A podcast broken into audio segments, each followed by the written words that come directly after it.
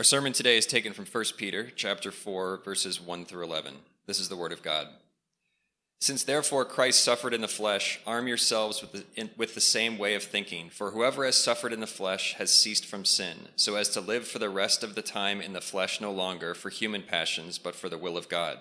For the time that is past suffices for doing what the Gentiles want to do, living in sensuality, passions, drunkenness, orgies, drinking parties, and lawless idolatry. With respect to this, they are surprised when you do not join them in the same flood of debauchery, and they malign you. But they will give account to him who is ready to judge the living and the dead. For this is why the gospel was preached even to those who are dead, that though judged in the flesh the way the people are, they might live in the spirit the way God does. The end of all things is at hand. Therefore, be self controlled and sober minded for the sake of your prayers. Above all, keep loving one another earnestly, since love covers a multitude of sins. Show hospitality to one another without grumbling. As each has received a gift, use it to serve one another as good stewards of God's varied grace. Whoever speaks, as one who speaks oracles of God. Whoever serves, as one who serves by the strength that God supplies, in order that in everything God may be glorified through Jesus Christ. To him belong glory and dominion forever and ever. Amen. Thus says the Lord.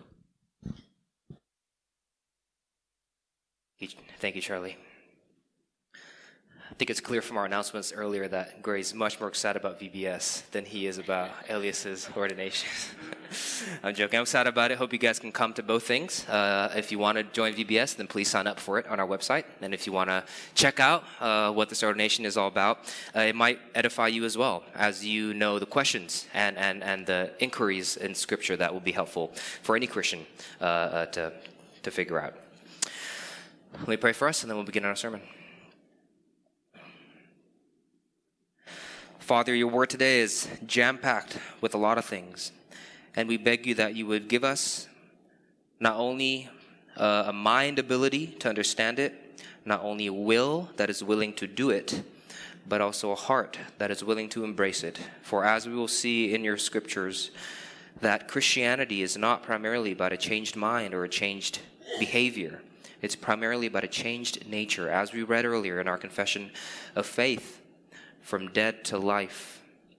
And Father, we beg you that you would come today and do that to us.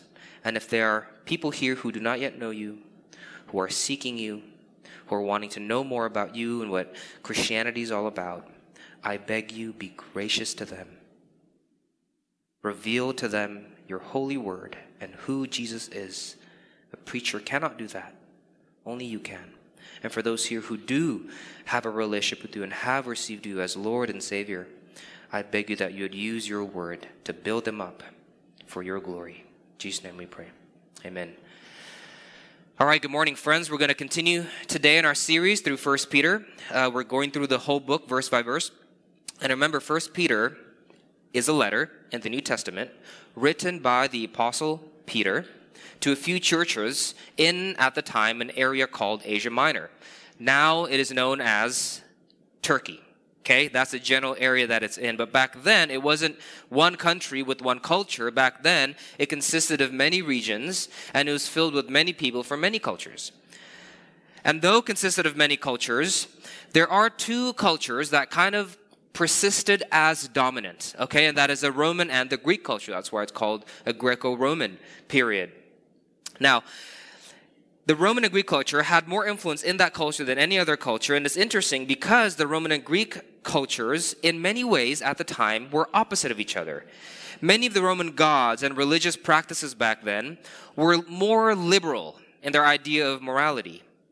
And many of the Greek philosophies and gods are often known to be more moral or, or, or good behaviorally. For example, the idea of virtue and excellent living that was personified in a Greek goddess called Arete. Okay?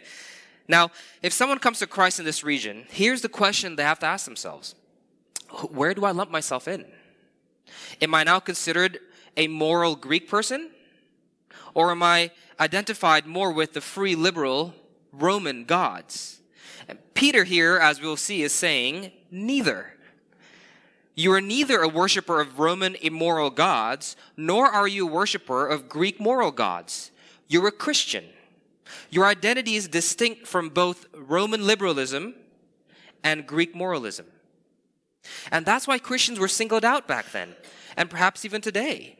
Because they claimed a distinct identity than both Roman liberalism and Greek moralism, and they were a disruption to the status quo. A British historian specialized in Christian history described Christians to be viewed like this back then, not too far apart from at times how we're viewed today. Family members who broke ancestral traditions on the basis of their newfound faith showed an appalling lack of concern for their familial responsibilities. Appalling. Christians deserted ancestral practices for a new religion. Their exclusivity of the Christian religion, their arrogant refusal to take part in or to consider valid the worship of any god but their own, deeply wounded public sensibilities. That's the way they're described, and that's the way they felt. And that's why they're reviled. That's why they're persecuted. The Roman and Greek gods, that's been there forever, right? Um, the community of Roman and Greek god worshippers that's been there forever don't can't categorize them. So if a Roman person, you know, switches and worships a Greek god, they have a community that's been there forever that protects them, and vice versa. If a Greek moral person switches and worships a Roman immoral god, then there's still a community that's been there forever that can protect him. But if a Greek and a Roman person becomes a Christian, there is no historic community there. They're a new set of small believers. They're set apart. They're, they're exiled. And still, with all this at stake, with, with joining a small band of brothers and sisters, still, people who came to know Jesus Christ still chose to be identified with this exiled, persecuted group of people, worship Jesus as God. They still are willing to be reviled and mocked by everyone around them. Why? What could be so alluring about the Christian God that made them do this? And what can we learn from all this today? Well, let's dive in. There's three things I think this passage points out. Being a Christian is mainly about one, a changed nature, not opinion or behavior. Being a Christian is mainly about two, gospel reenactment, not self protection. Being Christian is mainly about three, loving charitably, not begrudging service. Uh, service. So a changed nature, not opinion or behavior. Gospel reenactment, not self vindication. Loving charitability, not begrudging service. Let's start with our first one. Being a Christian is about a changed nature, not just opinion or behavior. Let's go to verse 1. Since therefore Christ suffered in the flesh. Let's just stop there.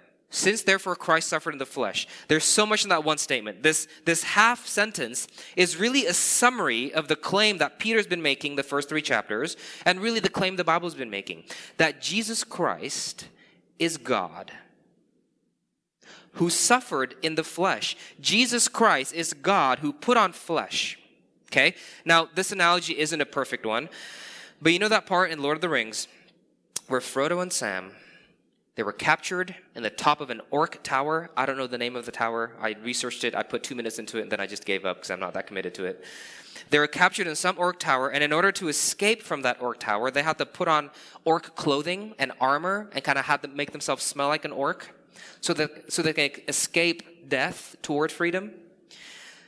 God, the eternal creator, who is not limited by creaturely limitations, the Bible says, put on flesh. Now, the analogy isn't perfect because Frodo and Sam put on orc clothing only to pretend to be an orc, but God put on human flesh in Jesus Christ, and he truly became one of us. That's the Bible's claim. That's who Jesus is. That is the basic claim of Christianity. That's why Jesus was worshiped throughout the Bible an act done otherwise only to God alone. No one else in the Bible gets worship but God. But then you get to the New Testament and there's this human being that receives worship. Why? Because he is God who came to us, who put on flesh to suffer and die for our sins. Being a Christian means that you believe in this claim. Now, here's the thing that gets unclear. Many people think that's the first step many people think that I must first think, agree, and believe that Jesus Christ is God who suffered in the flesh for my sins. And then after I agree in my head cognitively with that claim, then I become a Christian. That's what many of us think. I, I first agree Jesus Christ is Lord and Savior, then I become a Christian. That is the wrong order. All right? And understanding the right order has huge implication to you as a Christian and also for non-Christians that are here for you to understand what Christianity really is all about. Let me let me show you. What does the Bible say happened first? Continue reading verse 1. Since therefore Christ suffered in the flesh, arm yourselves, Peter's talking to us now, Christians, since Christ suffered in the flesh, arm yourselves, Christians, with the same way of thinking, for whoever has suffered in the flesh has ceased from sin. It says, arm yourselves with the same way of thinking, for because whoever has suffered in the flesh has ceased from sin. Okay, when you say to somebody, do X for Y has happened, or when you say to somebody, do X because Y has happened, which event came first, X or Y? Y. Do X for, do X because Y has happened. Okay, because this has happened, do this. Read verse 1 again. Arm yourselves with the same way of thinking, X, for, because whoever has suffered in the flesh has ceased from sin. Think this way because you have ceased from sin. Which one happened first? The changing of your thinking or the ceasing from sin? The ceasing from sin happened first. I'll explain what ceasing from sin means in a bit. But for now, just think about this order. If you're a Christian here today, if you agree to the fact that Jesus Christ is God who suffered for you in human flesh, that is not the first thing that happened to you. You know what's interesting? The author of this letter, Peter, had a conversation with Jesus once, recorded in Matthew chapter 16. You remember how it went? Jesus Christ, a human being in Peter's eyes, said this to Peter Who do you say that I am? Who do you say that I am? Simon Peter replied, You are the Christ, the Son of the living God. Right? That's true. And Jesus answered him, Blessed are you, Simon Barjona, for flesh and blood has not revealed this to you, but my Father who is in heaven. Peter spoke to Jesus, flesh and blood, a human being, but claimed that he is God the Son, sent by God the Father in the flesh. Why was he able to say that in Matthew 16? Is it because he's smarter than other people? Is it because he's more versed in the Old Testament? No, he was a fisherman. Why was he able to say that this human being is God in the flesh? Because, Jesus said, God the Father revealed that to you. God the Father made you able to think it and agree it. God first initiated an act that changed Peter. God made Peter cease from his sinful disposition. Then he is able to think and confess that Jesus, this human being, is God in flesh. God first changed Peter, then Peter thought it. God first made the eyes of Peter's heart see it, then Peter was able to think it. You know what this means for you? If you're a Christian here today, it's not that you first think and confess Jesus Christ is Lord and Savior and then you become a Christian by virtue of your words. But rather, you are able to think and confess that Jesus Christ is Lord and Savior, that He is God in flesh who suffered for you, because you have already been made a Christian. God first changed you and your heart. He made you to cease, to stop from your sinful dispositions. God revealed this to you. When Nicodemus in John chapter 3 could not agree that Jesus Christ is God in flesh, when Nicodemus couldn't wrap his mind around who Jesus was, what did Jesus say to Nicodemus? You must be smarter? No. He said what? You must be born again. The Spirit must do that work in your heart so that you would agree and know who I am. Your very nature must first be changed by God. Then you'll be able to wrap your head around who I am. Then you'll be able to confess with your heart and your mouth, with your mouth that I am Lord and Savior. I'm God in flesh that came to die for you. If you're Christian here today, why do you agree to the gospel? Is it because, you know, we're all dumb, naive people? No, many of you are very cognitive. Many of you are very, very well versed in critical thinking, okay? Yet you agree to the Bible's claim of Jesus Christ being God. You're not naive. So then why? Do we agree that Jesus Christ is God because we're smarter than other people? Not really. I mean, not all of us here are that smart. I'm not. Ask my mom. She tried to teach me math, basic math, forever. I can't, I'm, our smartness is not what saved us. God's mercy saved us. You must be born again. Being Christian is not primarily a change of opinion or thinking, it is primarily a change of our nature. God must first cause our hearts to cease from sin and be born again. Let's continue the passage, verse 3. For the time that is past suffices for doing what the Gentiles want to do living in sensuality, passions, drunkenness, orgies, drinking parties, and lawless idolatries. Now, now careful, it's easy to see this list and say, ah, okay, I get it. What Peter's saying here is not that Christianity is not primarily about changing your mind. Christianity is primarily about changing your behavior. Because there's a list of behaviors here, right?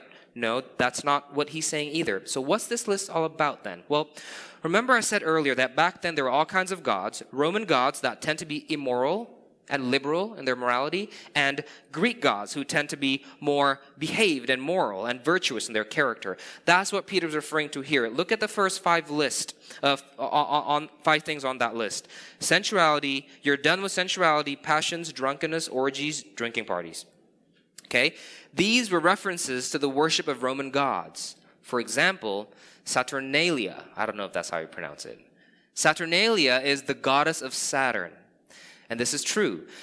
Back then, every 17th of December, Romans would celebrate Saturnalia, and this is what would happen. Someone on the 17th of December every year is appointed as a ruler, and everything this person says, as long as it's December 17th, must be obeyed by everyone who attended the worship service.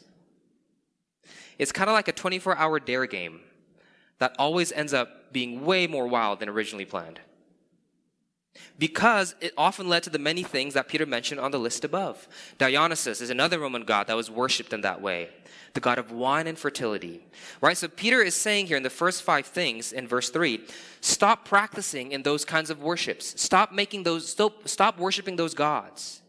Okay? The immoral gods. But here's what's interesting look at the last thing on the list. Look at number six.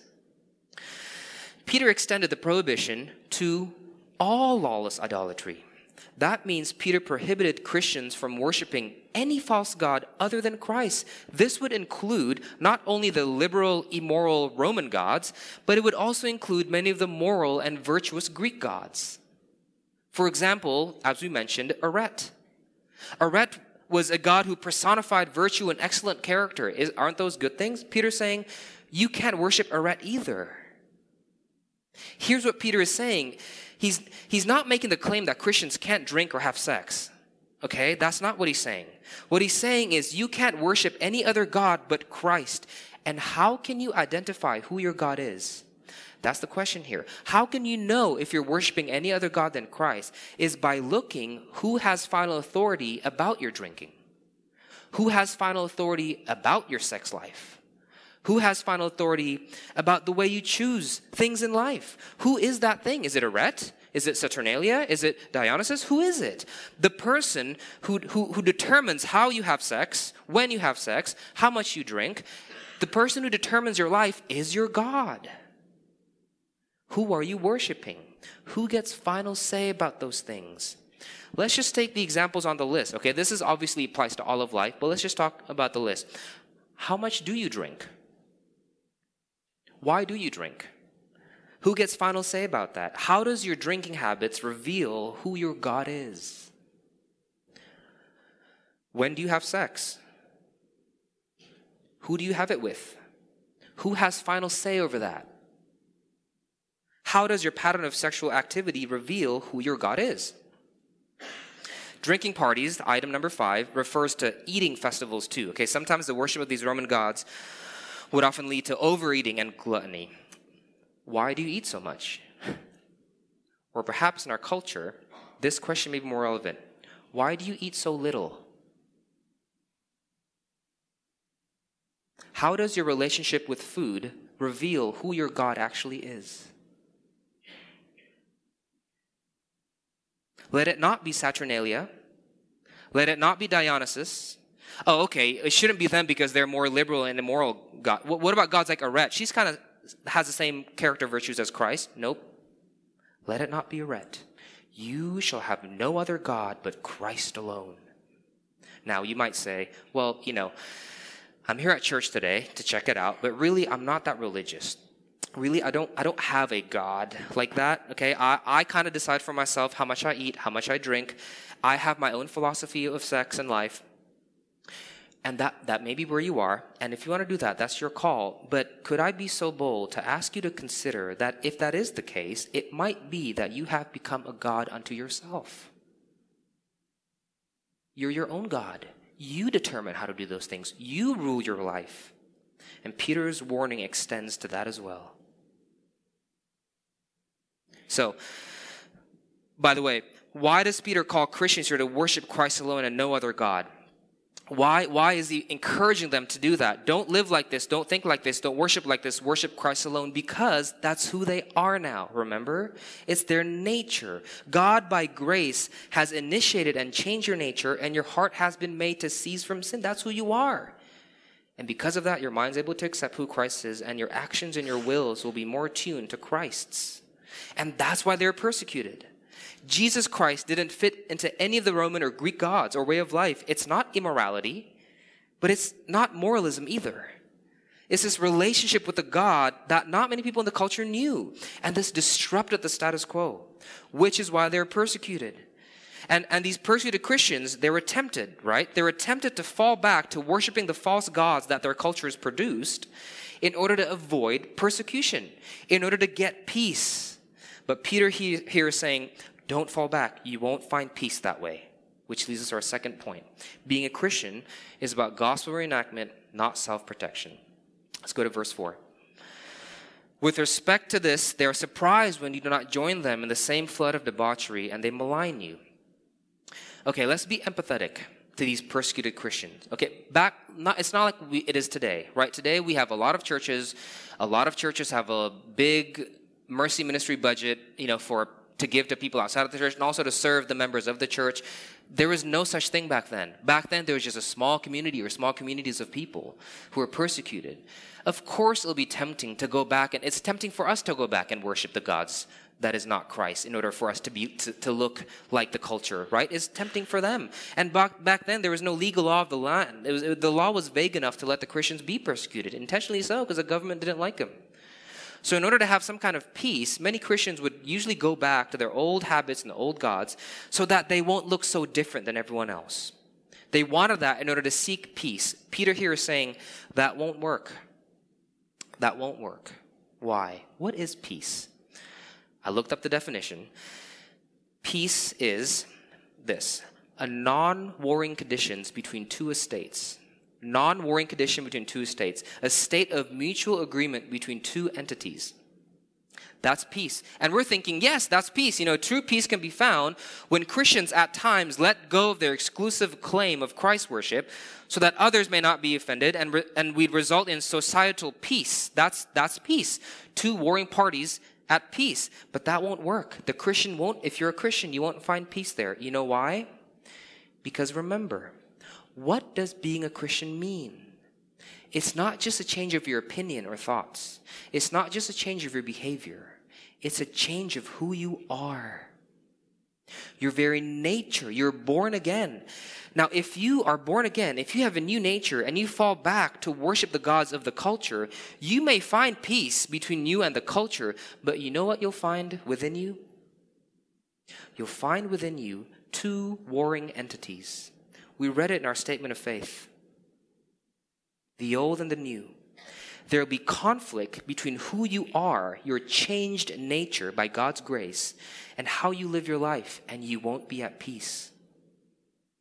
You won't be at peace. You'll be internally at war. And in my sermons, I try to address Christians and non Christians that come, but let me just talk to the Christians for now those here who confess that they're, with their heart and mouth that they believe Jesus Christ as God in flesh, Lord and Savior, died for their sins, if that's you, every time you, you water down or betray your worship of Christ, whether through words or actions, in order to assimilate with the culture, are you at peace? Are you at peace? Or do you find in your heart an entrance into a state of unrest? So, my high school friends got together recently, and they get together all the time. And I've been meaning to join them for the longest time, but I have always been said no, just I was busy. And finally, I said yes this one past Thursday because it was in Kemang and I live in Kemang. So I'm like, I have no excuse now. I should go. At least, you know, introduce, say hi to them. I haven't seen some of them in like 14 years. And, you know, when, when gatherings like that happen, alcohol is involved. And I had a beer. Hope that's okay with you. And, and, you know, I had no problem trying to communicate my Christian freedom to them that God allows us to drink. What was prohibited was what? Drunkenness, right? God allows us to drink, but yet God is still Lord over my drinking. So I don't get to decide how much I drink, He does. Okay? So I no problem. I enjoy the freedom of, of, of allowing uh, uh, uh, uh enjoyment of the freedom, but also submitting to the limitations that God, no, no problem there. And plus, on top of that, a lot of my friends who are Muslim, they're actually really excited that I'm a pastor and like, teman gue jadi pastor and they're, they're like really excited like look at this guy you know. And there's this one guy he's the nicest guy in high school. Um, every time a new friend would come in he's like hey did you know that Tez is a pastor now? And I'm like stop like don't do that. It's weird. Um, so everything was going well and we're having fun until we all sat at the table about eight ten of us. And that friend that was really excited about me being a pastor asked me so why did you become a pastor and the whole table fell silent and everybody looked at me. And I was like, oh no. This is what I said. I was scared. I'm a pastor and I was scared. I was scared of being reviled. I was they would never they would never say anything. They love me. But there's something in me that was just so anxious about it and I said this is what I said. Do not follow this example. Um, I said, um, I am empathetic to the cross of Christ. I, I feel a connection. I feel an understanding with what Christ did on the cross for me. That's not why I became a pastor. What is that? And and and and somebody said, um, like, yeah, yeah, that's why you became a Christian. But why did you become a pastor? Like that's a whole nother step. And then the whole room turned silent again, looked at me again, and I said, oh no, I have to say it. I have to say why I became a pastor. I didn't come back to Indonesia to make you more Greek morally and less Roman immorally. I didn't come back to Indonesia to make people behave better. Why did I come back? Because people need Christ. They are dead in their sin. And He is the only way and the truth and the life. And He is the only God to be worshiped. I came back because people here need Christ. You know what I said though? That's what I should have said. You know what I said?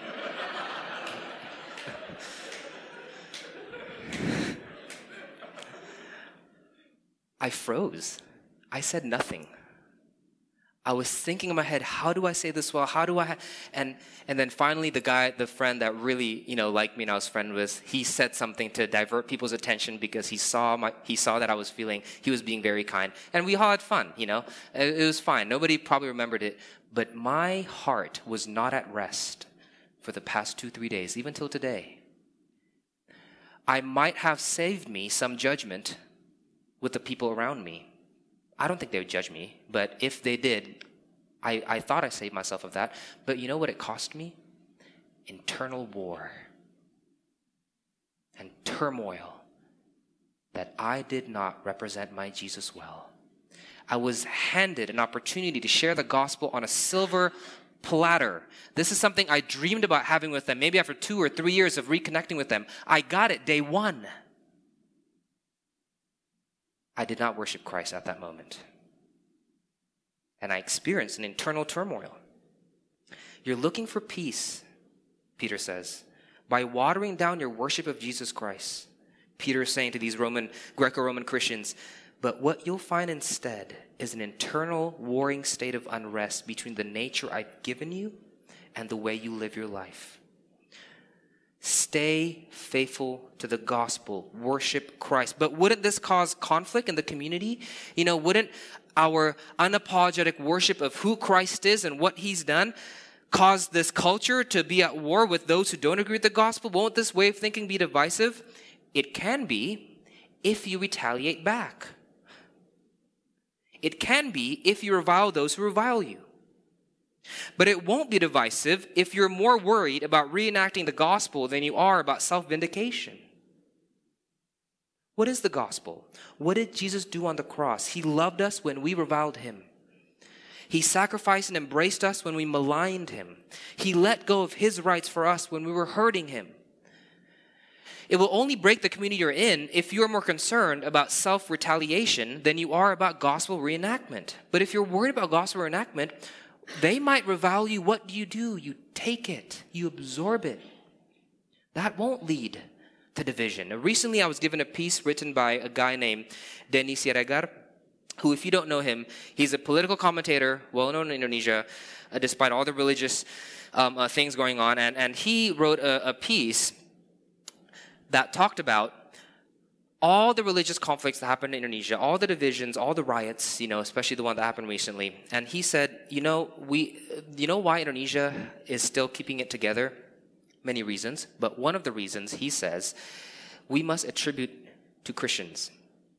And the title of his article is The Maturity of Christian People. And here is an English translation of what he wrote, okay? I, I, I didn't do the whole thing, I just did part of it. He said this One of the factors that saved the situation in, in Indonesia from division is the maturity of the religion that has been marked as a minority in Indonesia. That is Christianity. I don't know how many times they've been provoked through the humiliation of their symbols. Starting from the Bible being ripped up to be a container for people who sell tempeh on the side of the road, or putting Jesus' face on sandals. But this act of humiliation didn't go anywhere because the Christians didn't view it as humiliation, but as an opportunity to share their message. Were they not upset when their symbols were humiliated? Of course, I'm sure of that. Anger is a sign for health and emotional rationality. It's just that they were able to channel their anger into a form of mercy, as their Bible teaches. When they slap your right cheek, give them your left. Their comments on my Facebook page are, for the most part, calming when I read my Facebook comments, I kind of even laugh because their comments are so calming, I find it even a little bit boring. It doesn't sound like many of the other comments I find on my Facebook page that sounds like exploding volcanoes. This is one of the factors that save the situation in Indonesia from many potential divisions, the example of Christian maturity. And yes, Denny Siregar is a Muslim. You want to experience true peace? Do not divert from who you have been made to be. Worship Him. And yes, as you hold fast to Christ worship, as you say no to the other gods of the culture, yes, at times the culture might revile you, they might malign you, they might make fun of you. What then? Take it reenact the gospel. And when you do, you bless others by displaying the cross through your deeds. And if enough Christians do it, who knows, God might use us to bless a nation. That's how God glorifies himself. Not by giving us tons of money so that we can impress the culture with our riches. Not by giving us military and political might so that we can fight culture back not by giving a savvy church growth strategy so that we can sync and look like the culture. God gets glory for himself by changing our natures to be Christ worshippers so that we might display the excellencies of the cross by becoming living sacrifices in the culture we're in. That is how God glorifies himself through our lives. Stay faithful don't do what I did. And when you're maligned, absorb it as Christ did for you. But you can only do that if you believe in verses 5 and 6 that it's not your job to self vindicate, it's not your job to uphold justice and uphold your rights for yourself. Look at verse 5 and 6. But they will give an account to him who is ready to judge the living and the dead, those who they'll, they'll have to give an account to God. You see the reach of God's justice there? It's the living and the dead. Can you judge the living and the dead?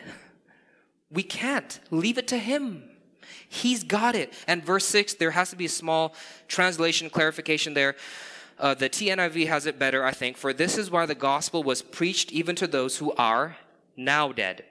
Okay, ESV says those who are dead. It's, it's supposed to be who are now dead. That though judged in the flesh, the way people are, they might live in the spirit the way God does. The point in verse 6 is the same as verse 5. Peter's trying to show the extent of God's judicial jurisdiction. Those who have heard and received the gospel of Christ when they're alive and now are dead, they too will be vindicated. They'll be vindicated.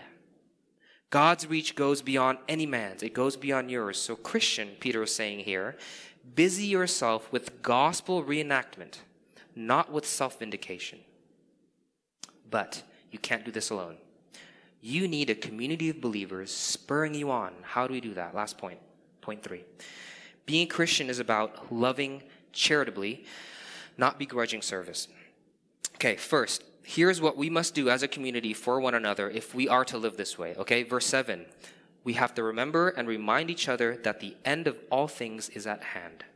Now, when you say somebody say that, the end is near, you know, what, what comes to mind is this crazy guy on the side of the road, right? That's not what Peter is telling us to do for each other. What Peter is, is, is telling here, he's only merely reminding us of where we are in salvation history. Okay? Think about the Bible from Genesis to Revelation. Think about the whole thing. Think about the major eras or epochs or period of time in which we see in the Bible. How is it broken up? First, Genesis 1 and 2, what? Creation. Okay? And then Genesis 3, there was the fall. And then Genesis uh, 3 or, or 4 onwards to Malachi, the Old Testament, right? That's the period before Christ came. Everything foreshadowing to Christ. The lambs that were slain and all that kind of stuff, that was foreshadowing to Christ. And then what happened? Matthew, Mark, Luke, and John. Christ came, right? God became flesh and he fulfilled redemptive history as promised throughout the Old Testament. Okay? And then after that, Acts to Revelation, which is the period that we're in now, so to speak, is the last major period before Christ comes again. Peter is saying, remember and remind each other this is it. We're on the last stretch home. There is no other major period of redemptive history after this. The great auditor, the great judge who's going to take into account all things, he's coming back, so stay faithful. That's one. The second thing, look at the end of verse 7 pray. Pray for yourselves that you may stay faithful and not revile, and pray for other Christians, even people in that culture who revile you. Pray for them. Look, look at how all encompassing uh, God's command here for us to minister to each other. One, it's spiritual, right? Remind each other of where you are in salvation history. He's coming back, okay? And pray for each other. It's spiritual. Two, it's emotional. Look at verse 8. Love. Love one another earnestly, deep inside. Care for them. Mourn with those who mourn. Weep with those who weep. Maybe some people are being socially outcast for their worship of Christ by their friends or by their family. Love them care for them. It's spiritual, it's emotional. Three, it's practical. Look at verse 9. Show hospitality. Now, this isn't a search of who's going to host community group next. Okay? This is a search of who's going to take in this family of Christians that was just kicked out of their city for their faith and now their children have nowhere to sleep tonight. Who's going to take them in? Take them in. Spiritual, emotional, practical. Four, it's specific. Look at verse 10. Serve one another with whatever varied grace God has given you. You know, it's interesting, the word varied there and varied grace that you see at the end of verse 10 is the same word used in chapter 1 when, when Peter is referring to the varied trials, the varied persecutions that Christians will experience. So, saying, use your varied grace to serve the varied persecutions. Get specific with it, is what Peter's saying. Match your service with what is needed, how important it is for us to listen and be curious before we start fixing. Okay? It's spiritual, it's emotional, it's practical, it's specific, and five, it's exhaustive. It's all encompassing. Look at verse 11. Whoever speaks as one who speaks oracles of God, whoever serves as one who serves by the strength that God supplies. Now, speaking and serving there, in other words, another way to say that is by word and deed. Okay, word and deed, speaking and serving, that's another way to say in everything that you do. Remember Colossians chapter 3, verse 17? And whatever you do, in word and deed, speaking and serving, word and deed, do everything in the name of the Lord. So, word and deed, speaking and serving is another way of saying, in everything that you do, serve the, your brothers and sisters in Christ, love them, care for them. Okay, you want to be faithful Christians that, that live out who you are that is faithful to Christ worship. You want to be Christians who can reenact uh, a gospel reenactment and not self vindicate and, and have internal peace because you're living as a Christ worshiper, then you have to serve one another. We have to serve one another spiritually, emotionally, practically, specifically, and holistically. But I want to point out one last thing.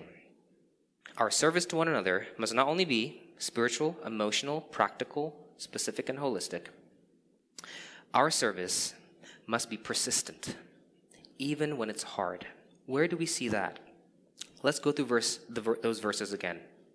Verse 8 Keep loving one another earnestly, since love covers a multitude of sins. You know what that means? That means in this Christian community, you're going to experience a multitude of sins. From who? From one another. Even amongst a Christian community, because we're imperfect. Other Christians will sin against you, they'll gossip about you, they'll wrong you. Now, put yourself in their shoes. What do you do?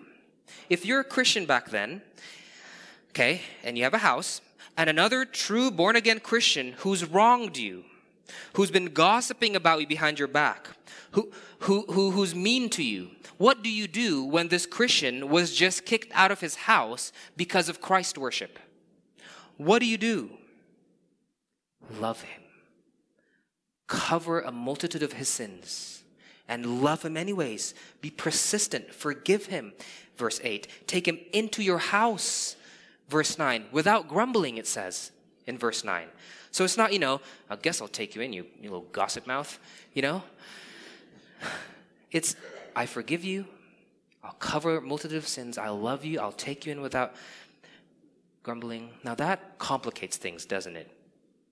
It does. It really does. Remembering that Jesus Christ, the great judge, the great auditor, is going to come back soon, that might make you behave well, right? Just like if an auditor is coming to a company, it's going to make the people in the company do all the bookings right. Or when a health inspector comes to a restaurant, it's going to make all the staff and the owner behave and clean and do the right things.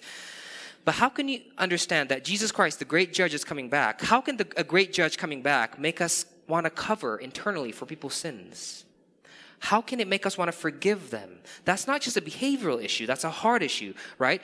An auditor can make a company do the right bookings, but an auditor can't make the owner love integrity. Do you see what I'm saying? It's not just a behavior thing. A health inspector can make a, a restaurant owner clean up before he comes and do the right things, but a health inspector can't make a restaurant owner love cleanliness. That, that's a, uh, threats don't do that. Auditors and we have to remember how do we how can we actually love others and serve others internally, persistently, forgive them and care for them, not just in external behavior, but, but internally. You have to remember that the one coming back for you is not just a great judge and a great auditor. Who's coming back for you, Christian? Your Redeemer, your sacrificial lamb. You know the Frodo and Sam example? I said earlier that they put on orc clothing so that they can escape from the tower, uh, from the top of the tower, and, and find freedom. Why did God put on flesh? Did God put on flesh to escape death? Did God put on flesh to be free? No. God became the person of Christ and put on flesh so that he be captured. God put on flesh and suffered so that he could go up that cursed hill and climb on a cursed cross. He didn't put on flesh to escape death, He put on flesh to die. Why? So that you may live. That's the one coming back for you. Why can Christians be so excited about the coming of God's judgment? Because we fulfilled his requirements? No, we can find rest in God's coming as judge because we know that this great judge has also offered himself up as a sacrificial offering for us. And now he comes, and now, and now he comes back, and the feeling we get is not like a CEO being threatened by an auditor, then we behave right, or like a restaurant owner who's threatened by a health inspector and we behave right. The feeling we get is like a bride on her wedding day, as she's about to turn the corner to behold her husband. That's what's going to make you forgive people. Internally, not just behaviorally. That's what's going to make you cover a multitude of sins. How can you find the power to remain faithful to worshiping this Christ, this God? How can you love and forgive a culture that reviles you? How can you love other Christians and care for them even when they don't deserve it? Is by remembering that your Redeemer is at hand. The one who died for you is near. He's going to come back and embrace you. So love others, forgive them, be faithful to Him. Don't, Don't sync with the culture for the sake of external peace. You're going to have internal turmoil. And if they revile you, remember Christ was reviled for you. Reenact the gospel to this culture. Care for others who don't deserve it. Because to him, as Peter says at the end of our passage, belong glory and dominion forever and ever. Amen. Let's pray.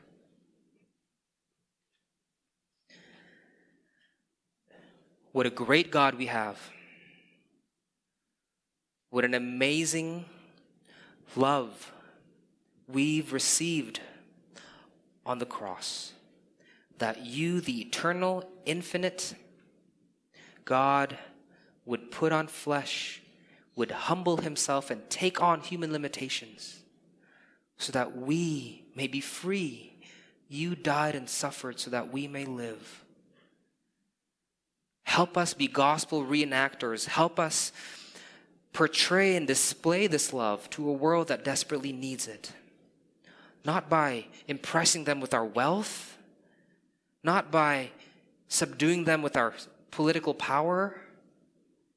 Getting a Christian governor isn't, or a Christian president isn't the answer for the church.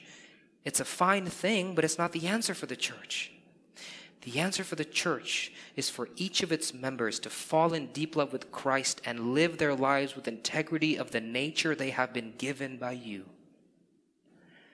And in doing so, when the culture can't put us in a box and may shame and revile us, we love them back. That's how the church will pursue your victory.